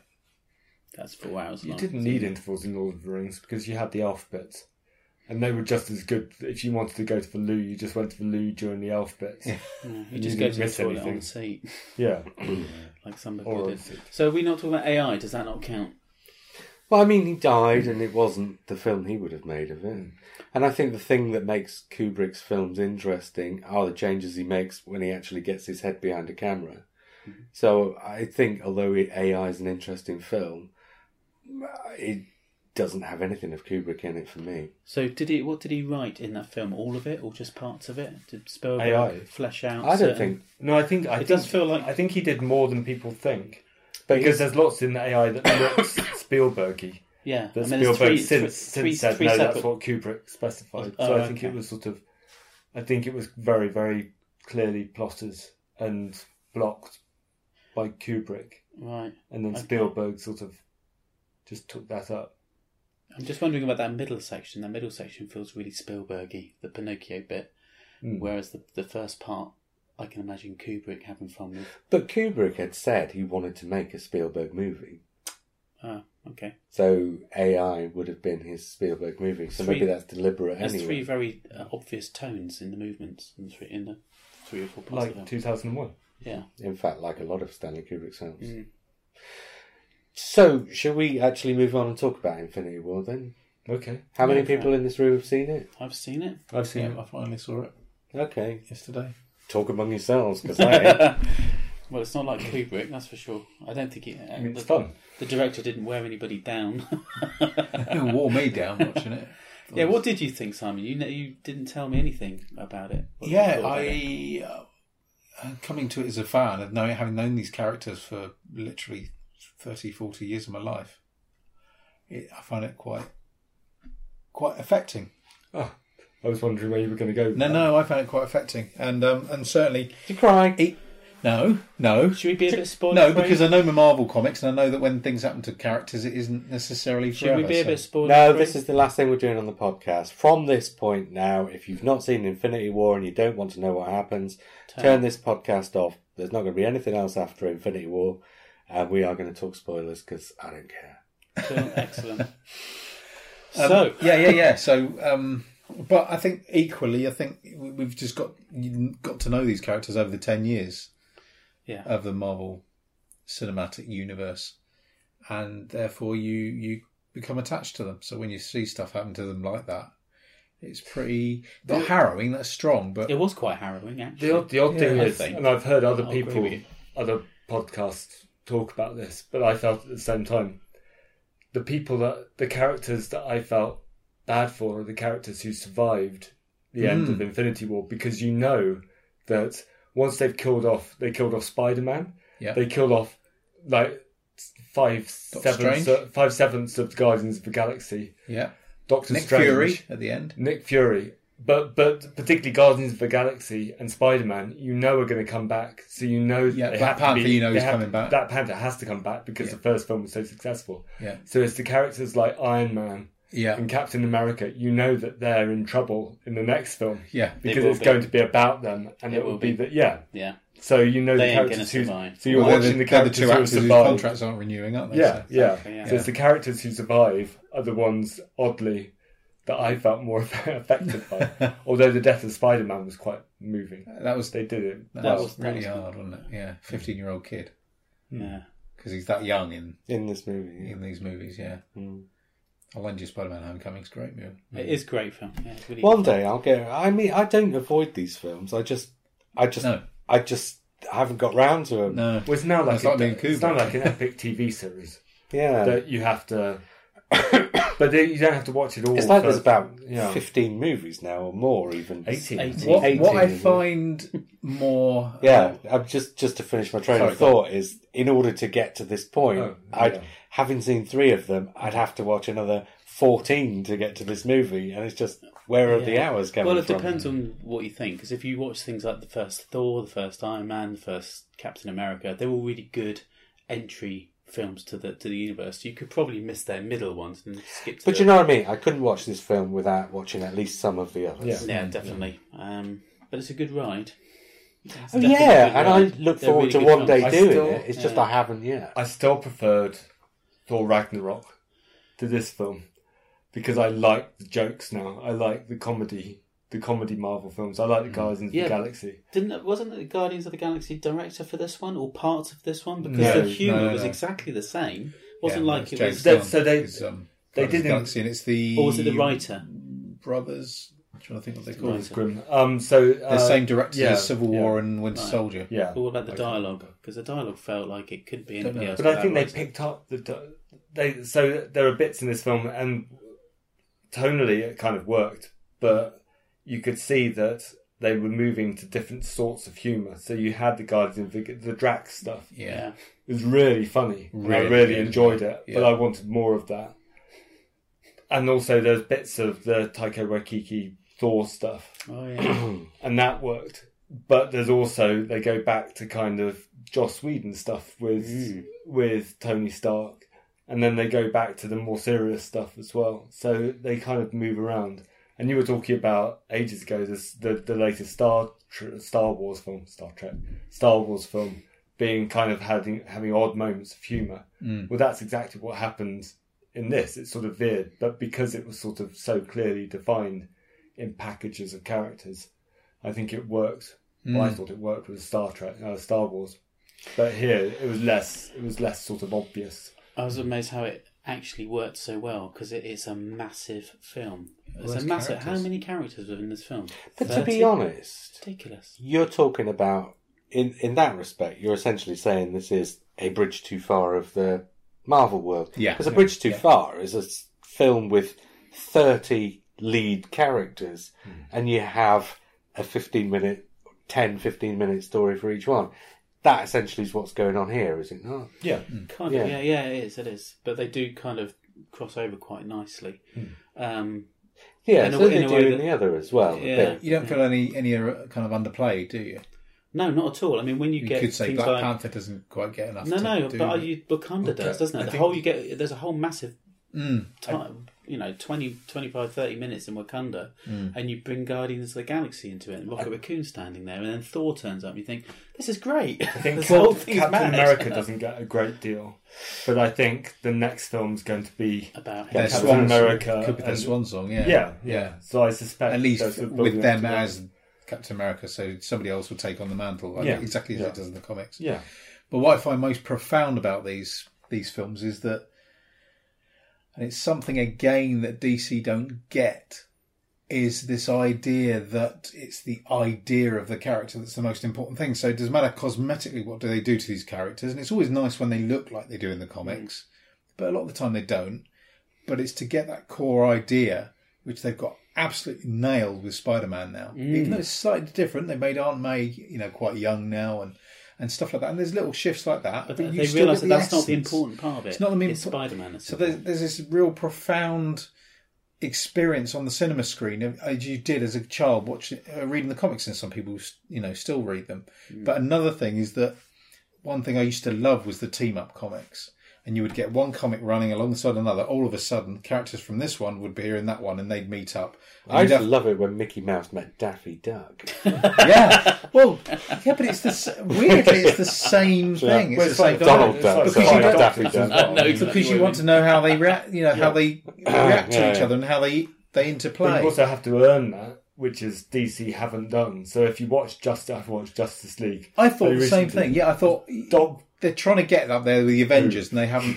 Yeah, and that, but they hadn't. Yeah. So with the DC one with Justice League, they'd had a failed attempt with Batman versus Superman, which didn't work. They'd had one good film with Wonder, Wonder Woman, Woman. Yeah. but that's it. They just had one good film. Mm. But with this one, they had what fifteen really good films, Mm. and maybe two that were a bit sniffy. I thought they were all good. They're just they're, they're just everything's fantastic in this universe, whereas some films are good. Good hmm. to fantastic, whereas DC seems to have really, really poor to okay. Mm. And The- there's- the- the most well, a of Wonder big- Woman's, Woman's yeah. the good one, isn't it? Uh, Oh, which I've it's still okay. seen. Yeah. yeah. it's okay. Good to okay. But what, what I was going to say was that when you got to this stage with these films, is hmm. then all of a sudden you've got Thor thrown in with the Guardians of the Galaxy. The next thing you realise is that Thor and Rocket Raccoon are really getting on with each other, Yeah. and it's just like it's just it sounds ridiculous saying these things, but two really strong, fully formed characters, completely bouncing off each other. Yeah, yeah. And they're and it's making wonderful. It One is thing I like brilliant. about Marvel films is it's not a consistent universe because you've got. I really liked Iron Man, the original Iron Man, Yeah. because it was sort of it was that kind of Still real, one of the strongest real sort Marvel of films, steel isn't technology, yeah, and you felt that there was real substance and reality behind it. Hmm. And I was thinking, well, how can they do Thor that works in this same universe? Hmm. And then Thor happened, and so they built these different tones of or different styles of universes, Mm. and act- and actually they managed to make them work together by so Thor works with Iron Man because because it's been built up with Guardians of the Galaxy, and that sort of provides a connective tissue between the two universes. It's crazy. The impression I get is that they've given fairly loose rein to the directors to create their own little bubbles, haven't they? Yeah. I think they've been fairly tight with story, which is why, um, what's his face from Spaced, uh, Edgar Wright moved Yeah. on because I think that was issues about story, wasn't it? Oh, About the the way they wanted Man. to say- Yeah. Yeah. Which still ended up being a brilliant movie, Yeah. which I was amazed at. But Um, they've called this one just Infinity War, haven't they? Well, the because it Avengers was going to be Infinity, Infinity War part one, parts one and two, wasn't it? The two. So is the next one going to be called something else? It's going to be called Endgame, I think. oh, is is it it? okay? I think so. How do you know that? No one's released the title yet. Have they not? I thought they have right now. Oh, they might have. They did say they're They going probably will have by the Either, time the either, podcast either it's going to be called Endgame, or I've seen a fan poster. Well, it makes sense. It's in the dialogue, isn't it? End- It's Endgame. not- Apparently, they're not releasing it because uh, narratively it gives something away. So Okay. they're waiting for people to watch this film and then they're going to release the, the proper title. The horrible death Endgame's of Tony Stark. The dull. Dark Dimension. Endgame's pretty dull. It is. And it's mentioned in the dialogue. That's Strange says it. Yeah. This is Before he Yeah. cops it. Well, you spoiled that one for me. yeah, but he cops it. They all die. Everybody, they all I mean, die. they all, mean, do, half- they all half- die a Moffat death. half the, Yes, uni- half the basically, universe dies. So Mm, yeah, this yeah. is the the bad guy Thanos is a bit of a well, it's not so much a Hitler figure, but It's a narcissist. yeah, absolutely. And his idea for making the world prosperous, or making the universe prosperous, is to get rid of half the people. So, hmm. Which he does. so there's so much more for everyone else. So at the end of the film, And it's, everybody's it's sitting like there picking crying. straws. It's, everything's random. So, yeah, fifty percent of hmm. all living things just. Well, if you haven't seen it yet and you're still listening at this point, it serves you right. yeah. yeah that I is- did that is- say. But what do you think's going to... Did you know where they all are? The people? Where they all are. Yeah? Well, they're obviously not You've dead because they're coming the back. No, right? I've not read the comics, Oh, so no. So I, I yeah, reckon so don't spoil I, the second I know for me, nothing, yeah. but obviously They- Doctor, they Doctor Strange has a plan because he gave the what is it the Time Stone away, knowing something about the future because Mm. he's already looked at all the potential futures. So he didn't do that to save 14 and a Tony Stark. million He just those. gave it away. Yeah. It might involve Ant Man because Ant Man comes with this kind of quantum universe, He's small enough. so that get- might yeah. involve. Ah, it. yeah, but then uh, are we going to say the Easter egg right at the end of the credits? Because it was right at the end. Did I miss it? I didn't. Oh, stay did you not it. stay? No. Oh, Oh, Oh, uh, really? Captain Marvel. Yeah, yeah. Is that the? Uh, It went- cut to found Nick- out. cut to I don't Fury, like. I don't Jackson. like. I don't like the post-credit sequences because I, I don't want to. Say, I actually thought they weren't going to have one in this for this one because I thought, well, maybe they just won't. Won't Because because it's it's, not of end two. to the That's what I thought, actually. And so I left before the very, very end. But I don't like staying until the end of the. I like getting out as quickly as possible, and you know, avoiding the rush. But there's something dear, very sort of un-British about sitting there. You don't Why avoid the rush, though, do you? No. Because everybody It's gets got- out at that Yeah. point, don't they? But now I watch other films that couldn't possibly have. I watched a film called Journeyman, which is a sort of a gritty British film about a boxer. Thinking, oh, I wonder if this has got an end credit sequence where it's just building up to a to a sequel. But no, I missed that one. Right, final thoughts then. Enjoyed it? We all did? Yeah, Yeah, good. yeah. I, Yeah. I've got to see it again. I, there's so much in it, I can barely remember all of it. But um, yeah, it's, It's, it's a miracle it works as well as it does, Yeah, if you ask yeah. me. it, it's got to be a 10 out of 10 because it, it works. And you wouldn't think, when you have it on paper, how could this possibly work as a film? How could you get this right? And um, even though it's not the best Marvel film, I don't think, I, See, I, it's Thanos as a CGI character is performing it's not bad at all, is it? beautifully, Yeah. isn't it? I thought the one dodgy CGI was a Hulkbuster. Yeah. There was a Banner in the Hulkbuster armor, and it didn't quite work for me. Mm, yeah. But uh, it's fine. Yeah. You're following something. Right, next week we'll talk about closing time, the penultimate in our Series 6 run through. Okay. Until then, I was Lee. I was Mark. I was Simon. and I was JR, and we'll speak again soon. Bye.